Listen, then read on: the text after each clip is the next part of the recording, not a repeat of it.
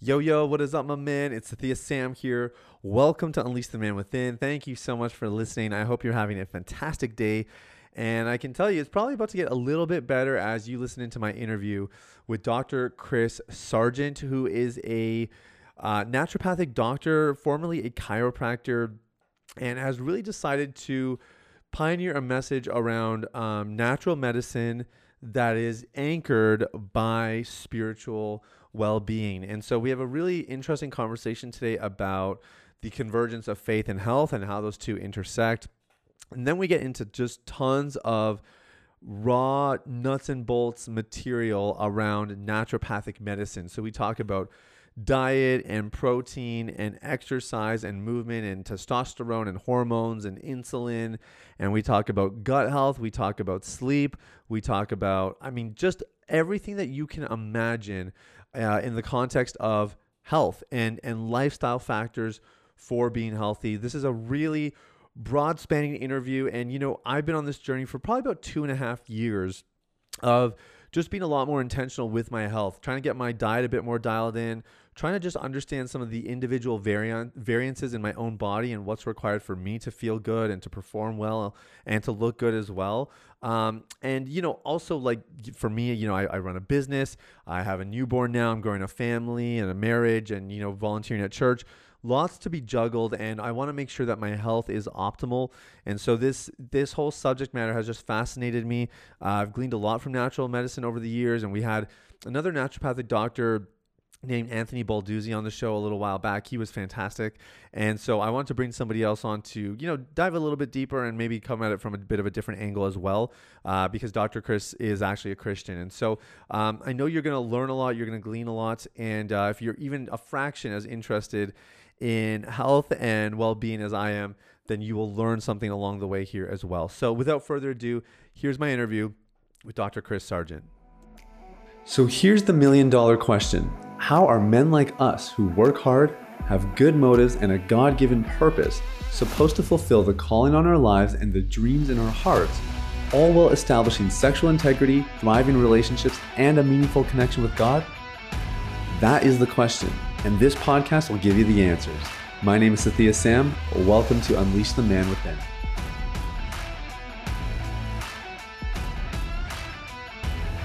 All right, well, I've been looking forward to this interview for a while here. I got Dr. Kris Sargent with me. Welcome to the show. Thank you. I appreciate you having me and taking time. This is fun. Yeah, it'll be really fun. You know, you are covering an area that I was mentioning before we hit record. My wife and I have been really interested in learning more about, which is functional medicine. I would say the last couple of years, my wife ran into, you know, a bunch of health challenges that traditional medicine just didn't seem to really understand. You know, they couldn't give explanations. They certainly could not give solutions. And so functional medicine has its place. And I know for you that functional medicine hasn't always been your area of focus. I know that you had training in some other areas. Give us a little bit of a background of your journey and how you kind of got more focused on functional medicine. Absolutely. I kind of grew up with functional medicine before it was called functional medicine. I didn't know. My mom particularly, we always ate pretty clean. We didn't know that's what we were doing. Right. We weren't allowed to buy like cookies off the shelf. She made cookies, right? Like it was just a more kind of wholesome way of growing up. Mm. And, you know, she taught us to cook and, she taught us taught me anyway.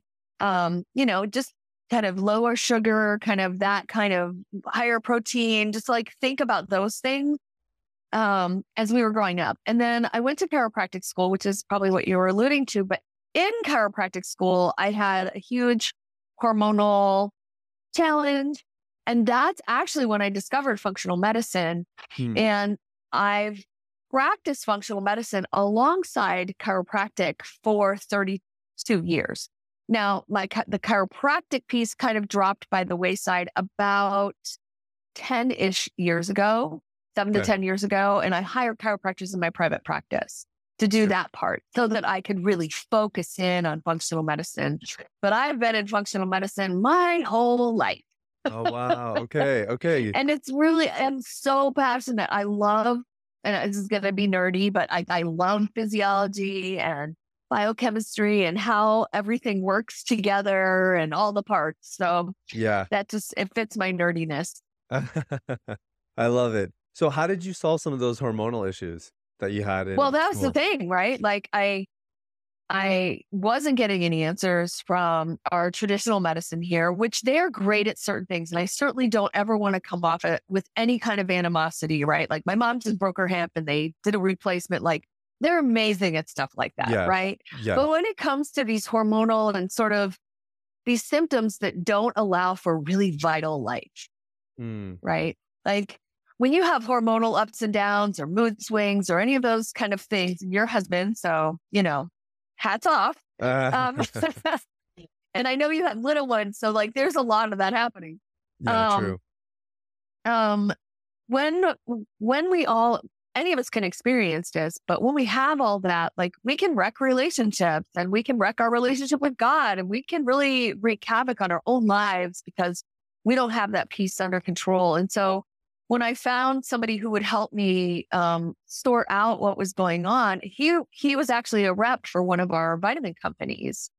And, you know, medical doctors get pharmaceuticals coming in.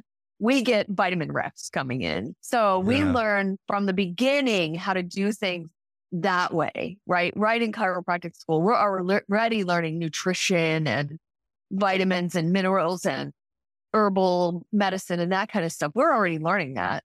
Whereas they get 7 to 20 hours of it. Right. Right. Your medical doctor. So anyhow, you know, he came alongside me. He was a rep and he's like, I'm not supposed to be doing this on the side. And I'm like, I know, but I really need help. So actually we just cleaned up my diet a little bit. I focused a little bit more on sleep. It's nothing that I wouldn't tell you or your wife or somebody else to do, right? Yeah. Cleaned up my diet. We did a really intense detox for about a month. And I started taking some different supplements, and it was like within a 3 months or so, I was a different person. Wow. Stable and energy wise and all the things. And I can fast forward that to having postpartum depression after my first child at 39 years old. And I did the same thing, right? I cleaned it all up and I went to see somebody for help because we can't always do it for ourselves. Yeah. But like cleaned up the diet, detoxed heavily, did some extra supplementation, and boom, the postpartum was gone. So wow, it's really just, it's that, right? It's always go back to the basics, going back to the basics. And that's what I've really appreciated about functional medicine. It's very lifestyle focused. There's a simplicity about it. And sometimes all these additional medical interventions just complicate things, right? Like we've all seen the ad for some life-changing pharmaceutical, and then they list off the 25 side effects at the end that you need a whole nother slew of medications just to compensate for. And it kind of becomes this downward spiral. So I love that about functional medicine. I'm wondering in your practice, if there are, is there one or two things in particular, like I have some guesses, but I don't want to put words in your mouth, of over and over again, you are telling people, look, if you just got this one area of your life in order, it would probably account for 80% of your issues. Yeah, it's food. Okay. Yeah. Okay. Got it. Right. If you can get your protein to start your day, like, and this is kind of, I know it sounds like a blanket statement, but 70% of Americans are overweight and obese, and it's probably similar, right? Like this is what we're dealing with. And so I already know what you're eating for the most part, right? 30 years of experience. How many times have people told me, like, so if you can get your food right, a lot of other things will fall into place. And that first piece is if you can eat more protein and more vegetables, this is not rocket science. My dad's a rocket scientist. I promise you, this is not rocket science. I'm not lying. Like lean protein, fruits and vegetables, lower like vegetable carbohydrates instead of all this processed stuff. Give an example. Sorry, like potatoes. Yes. Right. Like potatoes, sweet potatoes, squash, that kind of thing. If you can eat that way, the way God put them out there on the planet, if you can eat that way, you will lick most of the problem. Okay. And then the second piece. Oh, go ahead. Yeah. Sorry. No, go ahead. Okay. The second piece would be move your body. Yeah. Right. And then research across cancer, heart disease, obesity, and neurodegenerative diseases like Alzheimer's or Parkinson's. Exercise is the one constant through all of it that helps increase healthy longevity, vitality, if you will. Well, it makes a lot of sense. I mean, even with our clients, not that we really talk about diet and that sort of thing, but the one thing we have observed, just because our focus is on the root causal issues of addiction and whatever else that come with it, is people start to make better decisions in life in general as they start to quit pornography, right? And so their diet cleans up, or they go back to the gym and they start working out regularly, or whatever it might be. And it is amazing how, I was going to say cyclical, but that's not the right word, how compounding it is. You know, you improve your diet, and because you improve your diet, you feel better. And because you feel better, you're more likely to work out. And because you work out, you want to eat better. And, you know, like, it's all these positive feedback. It's a positive feed forward cycle. Yeah. Yes, exactly. It cycles up instead of spiraling down. Yeah, exactly. Exactly. And it makes a lot of sense to me. Let's talk a little bit more about protein. This is, you know, a male specific audience. And so I think that absolutely, I mean, women need it just as much as men, but I think men hear protein and they think, yeah, like, you know, ribs and steak, and this is awesome. Let's talk about protein. You mentioned about protein in the morning. So just so you know who you're talking to, I was definitely like a bowl of cereal in the morning, oats, that kind of stuff. Most of my life, I used to have Eggos or Pop-Tarts. It was much worse, you know, the younger I was. And probably in the last, maybe at the last year to 18 months, my goal has always been to have 50 grams of protein in the morning. So usually I'm having chicken, I'm having a couple eggs, shred some cheese on there, and a glass of milk. Usually it hits 50 grams pretty quickly. And that's been game changing, like for cravings, just how I feel in the morning, energy. I mean, the list goes on. And I'm obviously trying to build muscle, so I need to get my protein in as well. But talk a little bit more about morning protein in the morning and what that maybe could look like for the average person. Yeah, that's so it is so key. And for men particularly, and particularly for men over 35, as testosterone tends to start to take a dip, it's you know, working out your big muscle groups and then adding this protein piece on top of it will keep your testosterone levels at a normal place for decades, really. But protein in the morning. So there's actually studies done, and I won't bore you with all the crazy details, but there are studies done not only with kids, but adults. And what happens is when we eat carbohydrates in the morning, we set ourselves up for insulin resistance and type 2 diabetes, basically. Right. When you eat oats or cereal or Pop-Tarts or Eggos or any of those, anything like that, even though you think you're healthy, right? You're eating oats. Yeah. It sends your blood sugar up too high sometimes, depending on what you've been eating, but it only lasts for a couple hours. So you find yourself hungry and craving within a couple of hours, right? And so then you're like, okay, where's the granola bar? Give me the granola bar, right? Oh, that's healthy. So you eat this granola bar, and then you're like 2 hours later, you're hungry again, and it's lunchtime, and you go for pasta, and you do this whole thing all day long. Right. Right? So you set yourself up, and then insulin goes up. Now, men, you're going to want to know this, is when your insulin rides high over time, you're shifting testosterone to estrogen. Okay. Potentially. I know that. You can potentially start that shift. It's a biochemical thing that happens over time, but like, this is some of the male changes in your body that you want to see. Right? Yeah, right. For women, it goes the other way, and we grow hair where we don't want it. Oh, interesting. Okay. Yeah. Yeah. So we turn it estrogen to testosterone, but you guys flip it back the other way. So what happens when you get protein in the morning is it doesn't dink on your blood sugar very much, right? It doesn't do a big blood sugar swing because it's protein. So it goes slower and over a longer period of time, not as high. It doesn't produce you don't produce a ton of insulin, and you stay full for about 4 to 6 hours, depending on what you're eating and how much fat you're having with it. Yeah. Right. And how much muscle mass you already have and what your metabolism is and when you're working out and all those other factors. But what that does is it just evens out your blood sugar. So then you're like, oh, look, it's 4 hours. I'm starting to get hungry. Then you can make a rational decision about what you're eating. Like, let's eat some more protein and some vegetables and still carbs if you're, you know, if you're working out and if you're a runner or you're expending a lot, you still need to have those healthy carbohydrates. Yeah. But not in the amounts that you may think either. So and if we can get those carbohydrates earlier in the day, because your body and metabolism time to burn all that stuff off. So you're not trying to sleep on it. Yeah. And I guess it makes sense. Like, you know, we're circling back to just, I would say generally, we're not taking very good care of our bodies in North America. And like you're attributing a lot of this to diet. And to me, like a high protein diet is maybe one of the quickest ways to get your food back on track, because protein is so satiating.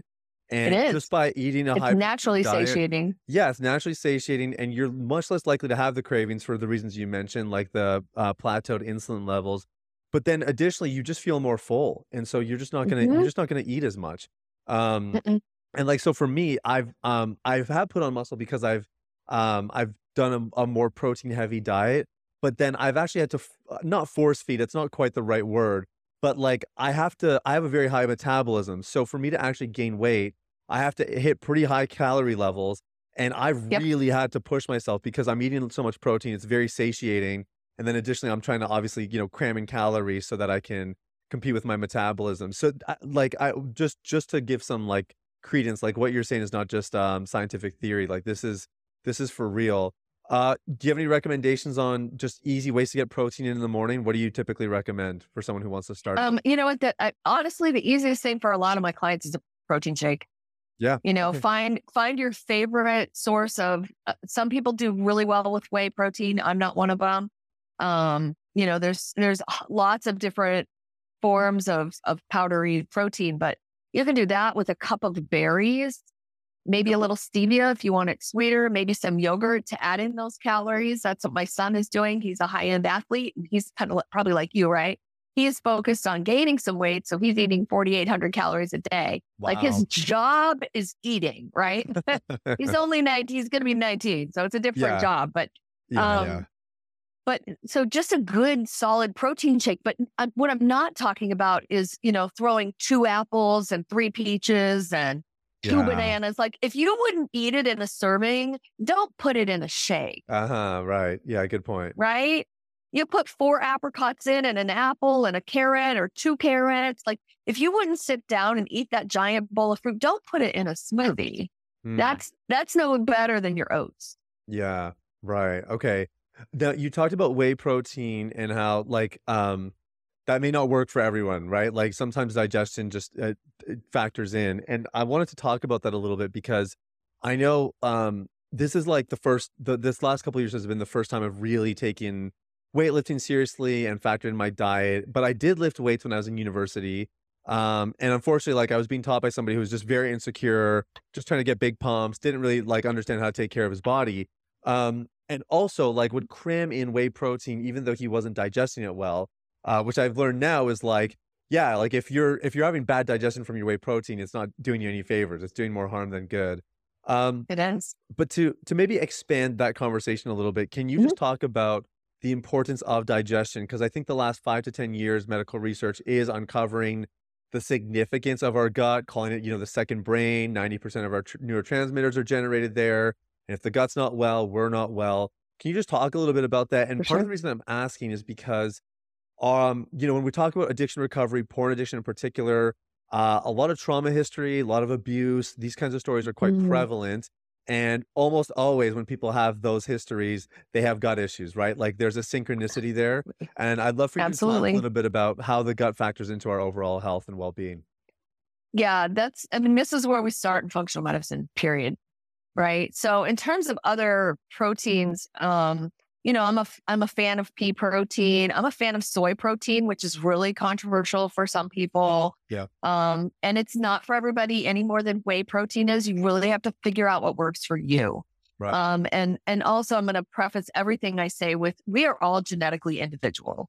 And so as many big broad brushstrokes as I'd like to paint, it's not going to work for everybody. True. Yeah. But there are some pretty good baseline rules, if you will, like eating protein in the morning. So expanding the conversation about gut health, your gut is the source of all of your health. Because let me see if I can make this make sense. If you take your typical garden hose and cut it in half and you're looking at the end of it, right? In the wall of your garden hose is 60%. This is like your intestines or whatever. 60 to 80% of your immune system is in the wall of that garden hose. Wow. So not only is your brain in the garden hose, but your immune system is in the garden hose. Hmm. And so when we mistreat our gut, we're mistreating our immune system. And when we mistreat our immune system, inflammation follows. Hmm. And that can come in lots of different forms. It can come in hormonal disruption. It can come in the form of autoimmune disorders. It can come in the form of heart disease. Hmm. It can come in the form of diabetes. It can come in the form of these age-related symptoms like aches and pains and all these things, which really isn't necessarily age-related. Yeah. I hang out with a lot of late 50-something. And a lot of us don't have that because we don't have the gut issues that go along with the typical 40, 50, 60-year-old human, or 30. You're probably in your 30s, but or less. I don't know. No, 30s. Yeah, I'm 33. Yeah. Okay. Thank you, though. I'll take it. Yeah. You're really, So yes, gut health is first, and that's you have to heal your gut. You know, you were asking like, what's the one thing? Healing your gut is the one thing.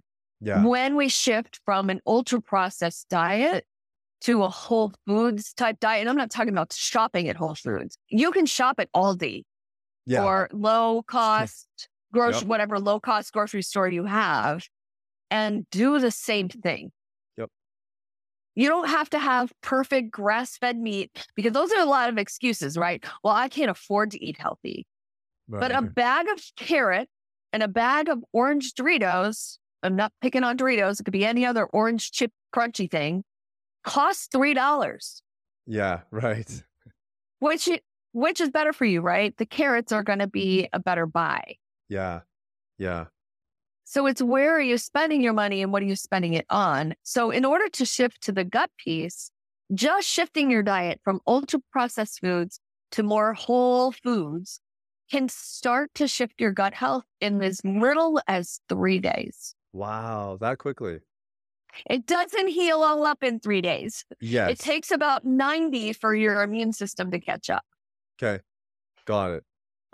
But it can really start to shift the microbiome and the good bugs that live down there by adding in the real food and by adding in the things that you're going to get from that food, which is sometimes little bacteria on your lettuce, even though you don't want to think about that. True. Yeah, very true. How does trauma play into this? And do you ever have people who, they clean up their diet, they do the whole foods thing, and sure, their gut is better 90 days later, but there's still clearly some challenges. Maybe the immunity is not back, or there's still the presence of an autoimmune disorder. What role does trauma play into this? And I don't know if this is even part of your practice. This is not something we necessarily discussed previously, but I'm just curious what you do when you encounter something additional that's contributing to the gut issues. Right. So, I've been sitting in this chair for a long time, and so I can take people through some level of coaching, but trauma is probably in a very high percentage of people who come to see me. I believe it's part of their history someplace, and how they've dealt with it or haven't dealt with it, right? And so when I have somebody who's just not responding the way I think, and I know that there's some history of trauma. There's not a good substitute for really good trauma therapists. Yeah. There's not a good substitute for prayer, or there's not a good substitute for God in my world, right? Like there's just not a good substitute for any of those, your faith, for any of that. And I think it all has to work together, right? It's not just one piece of that pie. It's, being able to release that trauma without invalidating it. Yeah. Yeah. Right. But know that the more you hold on to that trauma, it's going to affect your gut because you start to affect your neurotransmitters. And those via the vagus nerve go back and forth. It's a two-way street. And so the better you can start dealing with your trauma and laying it all out, putting it at the foot of the cross, right? Even though we tend to pick it back up again, lay it all out there, then the better your gut's going to be and the better you'll be too. Yeah. In handling life. Tell me a little bit about the faith part of it, because I think that's been something I really appreciated about your message is, you know, in addition, you know your stuff, lots of experience, but I love the integration of faith. And I think for me, that's why it actually took me so long to start lifting weights and taking this stuff seriously, is because I had done it before, but I was sort of doing it for vanity or, you know, my friends are doing it, so I'm just doing it.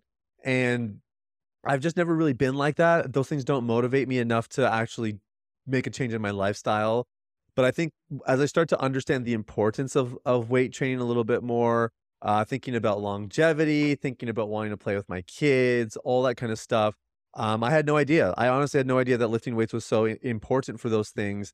And it's really given me, I guess, just an anchor point, you know, like a bit of spirituality to this, because I know the things God's called me to. And our mutual friend Shiraz, who actually connected us, he's told me many, many times, he said, you have a call in your life. You don't want your health to be the reason you don't fulfill it. And so, you know, things like that have always motivated me, you know, to really take this stuff serious. But I'm just wondering for you, like, why is taking care of your physical body spiritual? Woo, that's a lot. So I'm not much different than you, right? And probably for a lot of your audience, right? We do a lot of this stuff for vanity and to be accepted, or for me, it's an integrity issue. I don't feel like I can walk my talk and talk my walk unless I'm doing the things that I've asked you to do or asked a client to do. For sure. So there's a piece of that for me that I've had to do, or not had to do, but I've done just out of my own need for integrity. And then for me, it became spiritual when I realized the scriptures that talk about taking care of our temple and that the Holy Spirit lives in our heart. And I'm like, the first thing I remember thinking about that, and I'm like, oh my gosh. And the prevalence of heart disease, right? So the Holy Spirit's living in there, and there's this giant prevalence of heart disease, and heart disease is because of all the junk food we eat. The Holy Spirit just doesn't want to live in there with all the junk food, right? And so all of a sudden, it just like made sense to mash it all up together. That, and, you know, we're all gluttons for something. And I have to be careful with this. Like, I'm a glutton for work. I am a recovering workaholic. I'm a recovering perfectionist. Like, we're all trying to get over something, right? Yeah. And so, or, you know, maybe you're a scroller, right? Or maybe you're addicted to porn, or maybe you're distracted with shopping, or there's a million other things besides food that we can be gluttons for. Mm. And so if we can shift all that energy we use on all of those other things to take care of our temple, whoa, I'm loving God, I'm taking care of my temple, and I get also some satisfaction out of that too. Like, personally, it's fulfilling on that more vanity level. But I also know that I'm doing it for the right reason of, because I love God, I want to take care of his temple, and the Holy Spirit really just needs a salad, you know, just saying. Yeah. Yeah. It's really, really good. Do you find, because I think this is where like the rubber really hits the road, is for us to be effective in our work, people's lifestyles have to change. And it's always interesting, the spiritual conversation, because I think no one disagrees with it. But do you find that do people get it? Like, do people connect those dots? Or what do you find is actually what gets people off their butt and into a gym, or, you know, having those 30 grams of protein in the morning? What do you find has been really effective to actually change that lifestyle? You know, that's a fascinating conversation that we can probably like have a whole other podcast about, right? Yes. But finding, you know, it kind of goes back to, and it's going to sound a little bit esoteric, but it goes back to the synthetic conversation about why. Right. You originally do it because you're friends, but then that really wasn't motivating enough. But for your children, right? For our kids, we will do things that we would never do for anybody else.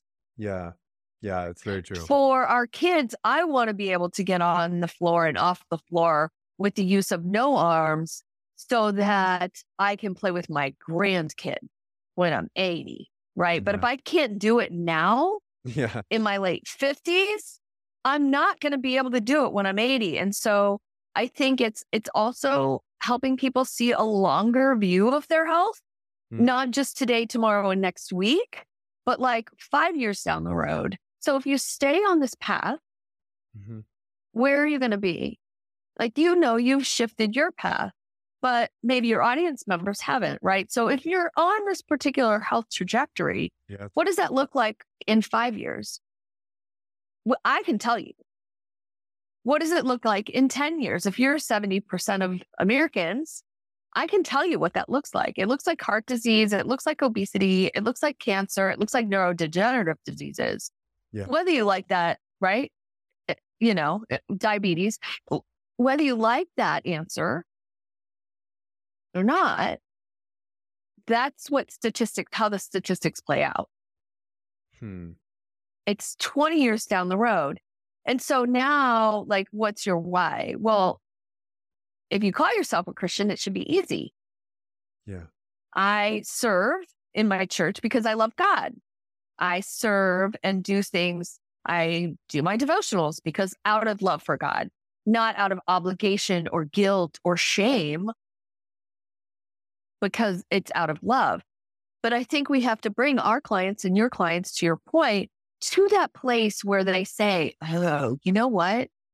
I've really been doing this because I feel guilty or I feel shameful or that. And then they have to dig up whatever that is, which can be some of their trauma, right? It's so connected that they can say, oh, I need to put that down so that I can serve better, so that I can love better, so that that isn't blocking me from what you said, right? Your calling.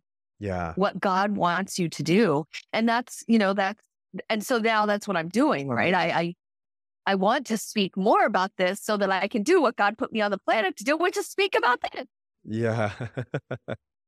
It makes sense. It's like a positive feedback loop, right? In the right way. Yeah. It's really good. So you mentioned earlier the importance of moving your body. And I guess I'm curious, because I like, clearly we've all become more sedentary. I imagine it's even worse post-pandemic where more people are working from home and, all that kind of stuff. What kind of advice are you giving to people to move their body? What do you recommend? Oh, to all, I think it might even, I don't know. It must apply to men too, but, to all the people out there that hate exercise. First of all, why? What is it about exercise that you hate? Is it the fact that you get sweaty and you don't want to mess up your clothes or your makeup? Like, okay. That's vanity, right? Whatever, that's fine. And I'm not going to invalidate that you hate to get sweaty, but like, what is it about exercise that you don't like? Is it because you got made fun of in gym class? I'm one of those people. Right. Is it because you just haven't found the thing that you like to do? Right. Is it that you won't make time? I don't have time. I don't have time for that.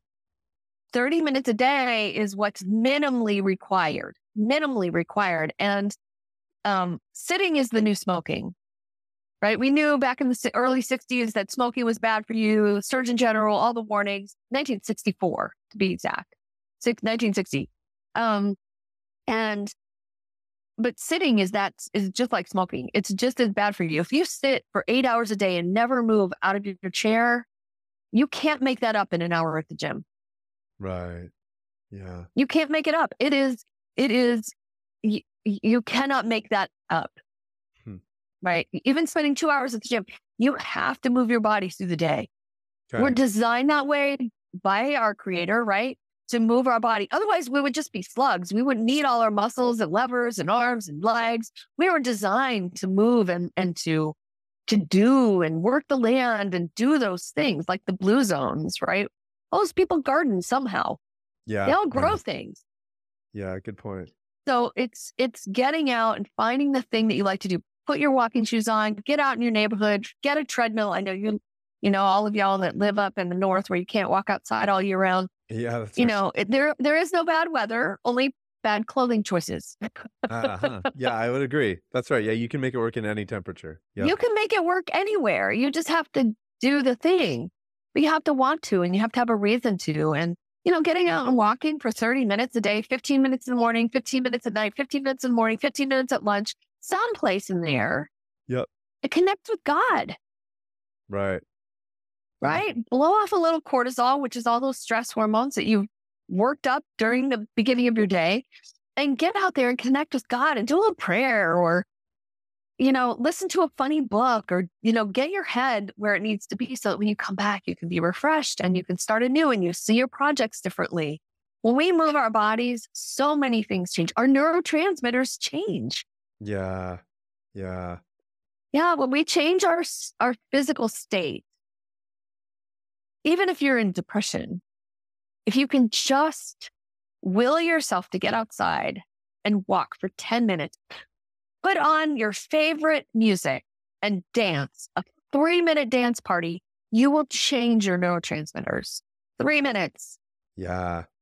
Yeah. It's so true. That's been a big one for me, is discovering, not that I'm not dancing for 3 minutes. That's not quite my MO, but come on. But but the importance of state, you know, like I think I've spent probably the first 10 years in this area, like really focused on managing thought life, processing emotions, and failed to realize how important state is. It kind of governs those two entities, you know? So yes. I think it's a big deal. And it is amazing how quickly your emotions and your thoughts can start to align when you just get yourself in the right state. And your right movement is really, really critical for that.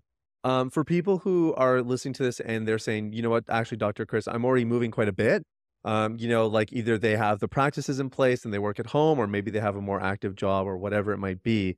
What are maybe some more advanced things that you're recommending if someone comes to you and they're already fairly active? Is there ever a person where you're saying, hey, you actually move too much. You need to rest. You need to slow down, give your body a chance to recuperate.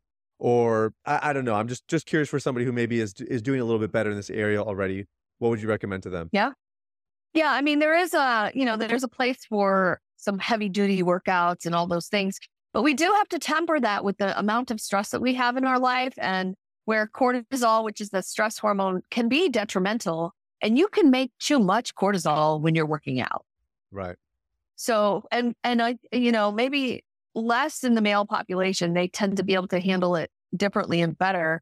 But in the female population, for sure, once you hit a little bit older, handling cortisol is key. Yeah. Key to staying healthy and managing our weight and managing our moods, for sure, for sure. And I think that, I'm sorry, I lost my train of thought. Go ahead. No, that's fine. No, I was actually just listening to a guy named Brian Klua, I think. Kula. Forgive me, I'm forgetting his last name, but he was talking about, he said something really interesting. I've never heard anyone say this before. But he trains professional athletes, and so he's a very seasoned, experienced trainer, and he's kind of got a partnership now with 24/7 Fitness, I think, and is doing some cool things. But he said that when somebody hits a PR at the gym, their workout is officially over. And the point he was making, this is a hard thing for guys in particular, because when guys hit a PR, the next thing they think is, can I put more weight on the bar and let's see how far I can push it, right? I'm having such a great day. And the point he was making is, he's like, once you hit your PR, you're done, because you don't want to risk injury. Your body needs to recover. And why risk injury or overdo it if you just hit your PR? Like, you're good. The amount of stress, the amount of cortisol, the amount of everything it took to get a PR is amazing. And your workout is done. Like, go home, go rest, go recuperate, whatever.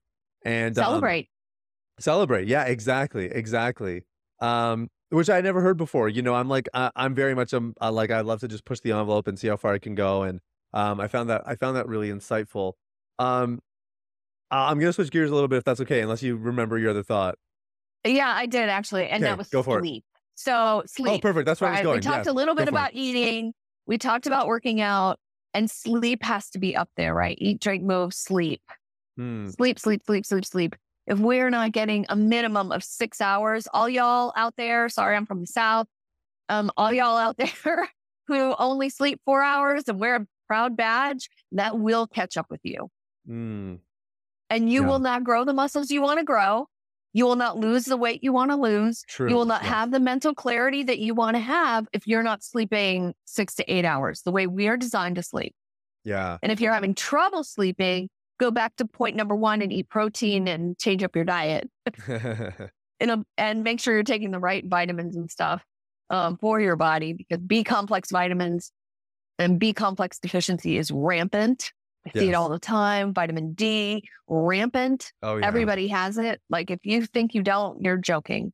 Unless you've been on a pretty strict regimen. But so sleep would be my next place to go, which I think that's probably what you're going to talk about. Beautiful. Yeah. Let's go here. So I have been shocked, because I would consider myself to be a good sleeper. At least I used to, because I could sleep anywhere I want. I generally sleep through the night. That's changed a little bit since I started my business. That's something I'm trying to get back on track. But then I had a Whoop band. I don't know if you've ever gone into the fitness tracking at all. So absolutely. I used a Whoop band for about 6 months. Was mortified to see how little I actually sleep when I'm in bed.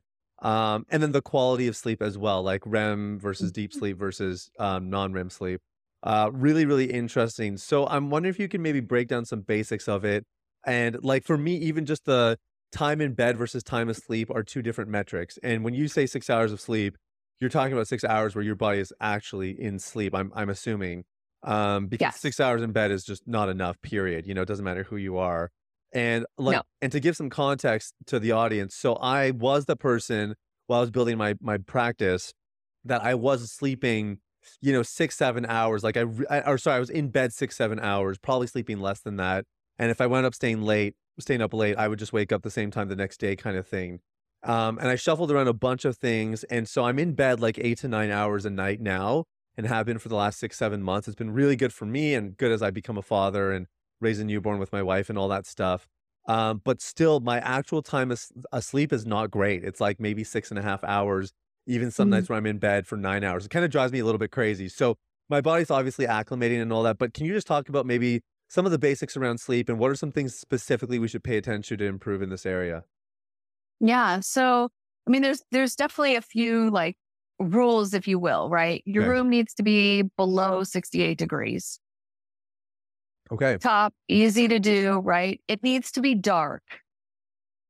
So if you don't have dark curtains, if you've got light coming in from a window, your room needs to be dark, or you need to wear one of those sleep mask things. Right. Mine never stays on, but anyway, so your room needs to be dark, and it needs to be cool. Even if you have more blankets that you can shed, it's better that direction. It's better that way. A specific bedtime and wake up time every single day. Right. Weekends included. The weekends should not change with more than maybe a half an hour. Yeah. Okay. Right. There's no sleep in days. You should be getting plenty of sleep that you don't need to quote sleep in. The bedroom is for, I think, my opinion and the opinion of many others, sex and sleep. Right. Not TV. Yeah. Not scrolling your phone. Yeah. Not anything else. Just those things. Yeah. And so, I understand your in bed time versus sleep time. I'm one of those people that the minute I am sort of horizontal, I am asleep. Yeah. And I don't wake up for 5.5 hours. Right. And then I'm awake for a minute and I am back to sleep again. So, to improve the quality of your sleep. Yeah. That may go back to some of your food. Okay. So maintaining your blood sugar, making sure you get enough carbs. Because if your blood sugar is crashing overnight, you may not get as deep a sleep. B complex vitamins, B12 in particular. Okay. Helps your brain sleep deeper. Magnesium, deeper. Magnesium 3 and 8 specifically. Okay. It's a specific form of magnesium. really helps that deeper sleep to get that. Vitamin D, right? I don't want to put out a bunch of blanket recommendations, but most of us, particularly up north, you need at least 5,000 IU a day. It's not a popular number. Everybody says 2. I say 5 to 10 for most of my clients. And I, even though I'm living in the South right now, I take 10 to 20 depending on what the day is and how I'm feeling, because it's also a great antiviral. Okay. So, and antibiotic, it bumps up your immune system to help you. So, if you're not getting the vitamins that your brain needs to sleep and make the things it needs to make so that you can sleep, then you're going to have that disjointed sleep. And you have a newborn, you're going to be awake. It's part of your season. Some of that is just your season that you're in, but sure. That'll dissipate in time. And hopefully you guys can work out, where she gets some, you get some, and everybody's happy, right? That is our system, 100%. Yeah. We're chipping away at it together. I did want to ask you though, so this is, I'm going for personal coaching here now. I'm going to seize the opportunity. Yep. So absolutely. If you do have a client who is not sleeping all the way through the night, and like I said, historically, I have been really good at it. I can tell you for sure, like there was a season, a good 2.5, 3 years where I really pushed myself. So I was working my 9 to 5, but I was up at, 5:30, 6 in the morning, working on the business. 5 o'clock, I eat dinner, and then I work until 9 or 10, and then I'm in bed, and I'm kind of repeating that. Really pushed myself. And I know it was in that season, like I could feel my stress was ramping up. I wasn't properly unwinding, and I was still sleeping through the night because I was just probably so tired. And had fried my nervous system, but obviously eventually it caught up with me. And I would start to wake up in the middle of the night at like pretty consistently between 2:30 and 3. I don't look at the clock anymore because I heard that's bad for you falling asleep again. So I stopped doing that, but typically it was around that time and I had to go to the bathroom. That's usually what it is. So I get up, I go to the bathroom, I come back. Sometimes my mind is racing. It takes a little bit of time for me to fall asleep. More recently, it's become a lot better. I can go back to sleep, but I would love to just sleep through the night again. I know there's some research even showing like biphasic sleep is maybe a bit more natural for humans. There was a time where we did it, but like as much as I would love to justify it, it's very clear that like my stress levels are the reason that my sleep is biphasic right now. How would you recommend somebody in that situation gets things back on track? Yeah. So like I said before, like getting your blood sugar on track, which I hope that you've kind of worked through that. And then you may have to play around with some evening snacks. Okay. I'm not a big fan of eating right before bed. A couple hours before bed is fine. However, there are the exceptions, right? Some people do better if they have like some peanut butter and some gluten-free crackers or something like that. Oh, interesting. And I don't mean a feast. I mean like 10 crackers, a little, like a smear of peanut butter, just enough fat and protein and a little bit of carb to calm the nervous system down, getting your cortisol levels under control, right? So some rhodiola, some ashwagandha, some of those more calmative, there's plenty of anti-stress or cortisol manager kind of products that may be needed, taken kind of later in the day. We want our cortisol levels to drop during the day. Should be high in the morning and then drop during the day. And if you're getting a second wind, that is an absolute sign that your cortisol is out of balance. Oh, interesting. Okay. So if you're tired at 7 or 8 o'clock, go to bed. Go to bed, because by 9, you're going to find that second wind and then you're up. Yeah, true. Yeah. Right? So if you're falling asleep in front of the TV, go to bed and just let your body work its way out. It will. But you have to give it the rest it needs. B complex vitamin. This is an adrenal function. Yeah, right. It's right. It's adrenal dysfunction. It's shooting off cortisol when it shouldn't be shooting off cortisol. So B complex vitamins. I know I'm going to sound like a broken record, but getting your blood sugar right, drinking enough water, and getting sleep. That's how you heal your adrenals. Yeah. Without a whole bunch of herbal stuff in the way, but there are some herbal cortisol manager type of supplements that you can get. Okay. Too. Yeah. Yeah, really, really good. Melatonin might also help. Yeah, right. Right. So there's certain levels of melatonin that people take. It may only take 1 milligram for some people. It could take 12 for other people. It could take 50 for some people. Wow. Which is really high. Yeah. I'm not a fan because then you start messing with other neurotransmitters, right? Yeah. But those are some of the things, like try a low dose melatonin for 2 or 3 nights and see if that helps you. I noticed that a couple of the manufacturers actually have a tablet that has like a fast acting melatonin and then a slow release melatonin, like 6 milligrams, 6 milligrams. So cool. That you can get that staying power overnight. Watching not drinking water past 7 o'clock. If you're trying to be in bed at 10, that helps the whole bathroom piece, right? True. Yep. For women who start ruminating at between 2 and 4, that's a progesterone issue. Okay. Which it can be secondary to cortisol. Interesting. Okay.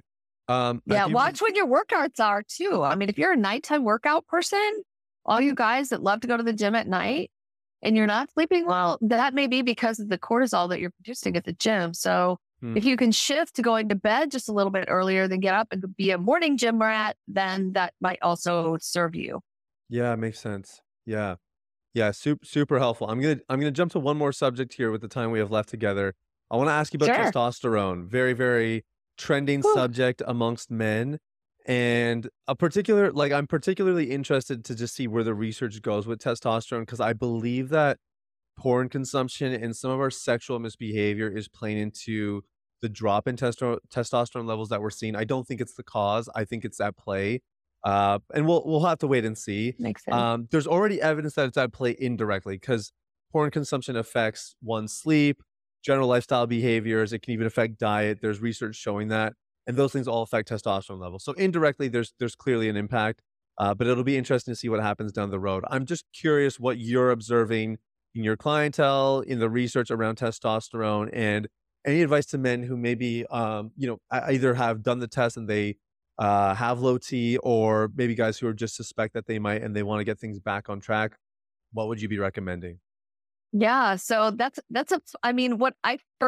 first thing I recommend is really get your levels done just to make sure, right? And buy somebody reputable. Make sure you deal with what you're dealing with, because if it's super low, I am not opposed to a little bit of bump for a little while for people if you need to have a supplement, right? But there's also some herbal things. Or are you referring to something else? I'm sorry, go ahead. Would that be TRT, like to give people that bump, or are you talking about something else? No, that would be fine. Or there's also a couple of herbal things that I've used, Tribulus in the past, to help your own testosterone. The other piece is, what are you doing at the gym? What are you doing at the gym? Because the research around like big muscle group kind of old school deadlifts, old school squat, old school shoulders, your big muscle groups, particularly lower body, can help you boost testosterone levels. Right. So like if you're not doing some of those things, please do not do what you shouldn't be doing. Like if you're just doing 20-pound squats, don't go find 50s today. Yeah. Not a good idea, right? Work your way up. Right? Work your way up to what's reasonable for your body and age. Yeah. But doing some of that old school weightlifting is a big deal. And then that protein piece, you have to follow those workouts with some pretty heavy duty protein. The interesting thing is, our bodies can only absorb so much at one time. Yeah. So it may be that 30 grams several times a day is going to be a better fit for some guys than 50 grams 3 times a day, right? Yeah, yeah. And I know that there's some math around 1 gram of protein to 1 pound of weight, and I know you guys are probably in kilograms, so you'll have to do your own math pounds, but yeah. Are you okay? So it's really that 1 to 1.5 grams of protein to pound of body weight that you really want to be looking at. But if you're a 200-pound guy, you're not going to get in 200 grams of protein a mass. It's so hard. That's serious. Yeah. Yeah.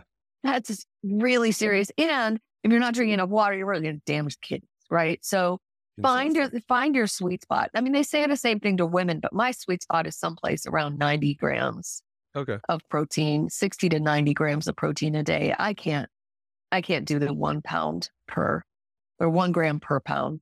Right. No way. Yeah. Yeah. Got it. So I'm curious, my final question for you, when you look at some of the macro trends in health and fitness now, it's 2024 when we're recording this, like what do you think is going to happen in the next 4 or 5 years? Are there any subjects that you see like, okay, this is on the rise, this is really good? I was just talking to a friend the other day. I forget who this was. I'm in Jamaica right now. And so my life is like a little bit upside down for the 2 months I'm here. And I'm at a gym here. I'm working out regularly. And the women in, I don't know if it's the women in Jamaica or the women at this gym, are just jacked. They are so strong. Most of them are lifting more than I am. And that's fine. Like I'm used to that. I'm not super deterred by it, but it's just, it's cool to see women lifting, you know? And I feel like that's different. You know, even 10 years ago, 12 years ago, when I was lifting weights with my university buddies, there were women there, but they were all on the treadmill and the elliptical, doing cardio. It's cool to see women are lifting. I love it.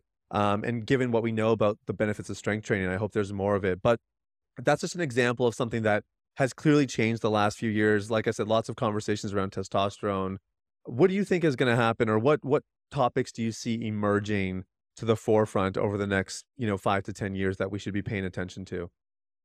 That's a great question. And I do think that women particularly need to really focus on their muscle mass. Because if you don't have muscle mass, whatever your metabolism is going into menopause, and I know this is not a topic for your audience, but all you guys out there who have wives. Exactly. We should be informed probably. Yeah. You need to be informed, because whatever your metabolism, ladies, is going into menopause, not going to get better after. Right. Whatever your muscle mass is before, you need to start working on that then. Right. I know if you're already posted, there's a whole other section. Come and see me, like find me on social, whatever. And I can help you with that side too. But if you can lift and have lots of muscle mass before you hit menopause, menopause is going to be easy. Mm. It's so much easier. And part of that is just this longevity piece. If we have muscle mass, then it's one of the things that's correlated with longevity and healthy longevity, like health span. Right. Not just lifespan. Like you can be alive for a long time, but it doesn't mean you're healthy. It doesn't mean you're vital. Yeah. But muscle mass is so important. So to your point, what are the macro trends? You know, and I am a 40-30-30 girl, 40% protein, 30% carbs, 30% fat, have been for a very long time. It is the Mediterranean style of eating for the most part. But I know that there are some heavier protein, lower carb, higher fat, and that's more like on the keto end of life and people who aspire, subscribe to that. Again, what we're talking about here is what works for you. Mm, yeah. Keto doesn't work for me. If I'm eating 70% protein, I feel horrible. I don't feel good. Yeah. I have to have that very solid balance between all the things that I'm eating. And that's what makes me feel good. Yeah. So I think we all have to figure out what works. And that, I think, is also a trend. Yeah. Like there's a lot of people on social media saying, my thing works for everybody, but it doesn't. I have invested in several different things, mostly out of curiosity, right? What are you telling people? What are you telling people? Yeah, right? And a lot of them say the same thing, but and it's the thing that doesn't work for me. Yeah. Right? And so when I find somebody who is a client and my thing doesn't work for them, then I say, hey, you should try this thing. Yeah. It doesn't work for me, but it might work for you. And so I think that finding those macros that work for you, that's the key, right? That's the trend, is what works for you. What works for you doesn't work for me. And for men, I do think that some of that keto-esque leaning into the Atkins. And I'm not talking about, you know, having a bacon and whipped cream frenzy here, you know, like healthy fats and healthy vegetables, keeping your carbs lower and that kind of thing, that and lean proteins. That's what I'm talking about. Yeah. Yeah. Yeah. Really, really cool. Always great talking with you, Dr. Kris. Thank you so much. I appreciate it. Yeah, it's so fun. Yeah, really a wealth of knowledge. And we covered a lot today. For people who do want to find out more about, you know, you, what you're up to, your services, what's the best way for them to do that? Yep. I am on social media. I am at Dr. Kris Sargent, just like you see on the screen. If you're watching, it's at DrKrisSargent. And then you'll find me at restoryou.com, RESTORYOU.com. Amazing. We'll put the links in the show notes. Thanks for your time, Dr. Kris. Appreciate it. Thank you so much. I appreciate it. Well, I'm so grateful for Dr. Kris. You know, after we finished the interview, she looked at me and was like, wow, that was a lot. You know, we covered a lot of ground, and she handled all my questions really well, and well done to you. If you've made it this far to the very end, that means you were able to stomach all of my many questions about so many different subjects concerning health. So go check her out, restoryou.com. And if you're interested in the supplements or the coaching, I would especially encourage you to go check out her site. She's got more information there, and there's more ways for you to kind of get those details. And if you're listening to this and you're realizing that you need to quit pornography, you know, maybe you're realizing that pornography is hindering your spiritual health, and because of that, it's affecting your physical health, or maybe you've actually experienced direct adverse effects from porn consumption. The research is pretty clear. That is a thing. Then I want you to really consider us, consider what we're doing, and reach out. There's a link in the show notes to book a call with my team. We'd love to speak with you and see if our system here is a good match for you. Our focus is helping men get to the roots of the issue. It's not particularly sexy. It's not the quick fix and be free, and then we kick you to the curb and you're done. This is an opportunity for you to really go through a more intensive process, a more comprehensive process that gets to the roots of the issues. And the idea for us is if we can help you get to the roots, the behaviors will start to take care of themselves. Our programs come with, you know, coaching, one-on-one groups, a course, a community. We throw a little bit of everything at you to try to stack the odds in your favor to not just get free, but to stay free long-term. And we've been successful helping hundreds of guys do exactly that. So if you want to find out more, you can click the link in the show notes, book a call with the team. And if for whatever reason the calendar is full, when you click on that link there, if you scroll to the bottom of the page, there's an extended calendar link. Click on that, and then that pretty much always has some availability. So we'll make sure that you as a listener of the show get on there or can book a call if that's your desire. In the meantime, thank you guys for listening. God bless you. Have an amazing day. We'll talk soon. Bye-bye. Hey everybody, it's Sathiya again. Thanks for listening to Unleash the Man Within. I wanted to take a quick moment to let you know about a free ebook that I wrote for you called The Ultimate Guide to Porn Recovery. It provides a basic framework for the recovery process and a few of my top tips completely free of charge. You can get it now at www.ultimaterecoveryguide.com. That's www.ultimaterecoveryguide.com. Now, if you've been impacted by the podcast and you want to show some support in less than 60 seconds, there are 3 ways you can do that. First, you can leave a rating or review on your podcast platform. This lets people like you know that the content here is valuable. Secondly, you can share this episode with someone in your life that might benefit from the content. If you're passionate about helping other people experience freedom and success in their lives, this is one of the easiest ways to do that. And lastly, you can subscribe. I personally only listen to the podcasts that I subscribe to. If you're seeking daily encouragement, guidance, and insight in your recovery journey, I highly recommend subscribing to Unleash the Man Within. Thanks for listening. I look forward to connecting with you very, very soon. The information, opinions, and recommendations presented in this podcast by Sathiya Sam and his guests are for general information only and should not be considered medical, clinical, or any other form of professional advice. Any reliance on the information provided is done at your own risk.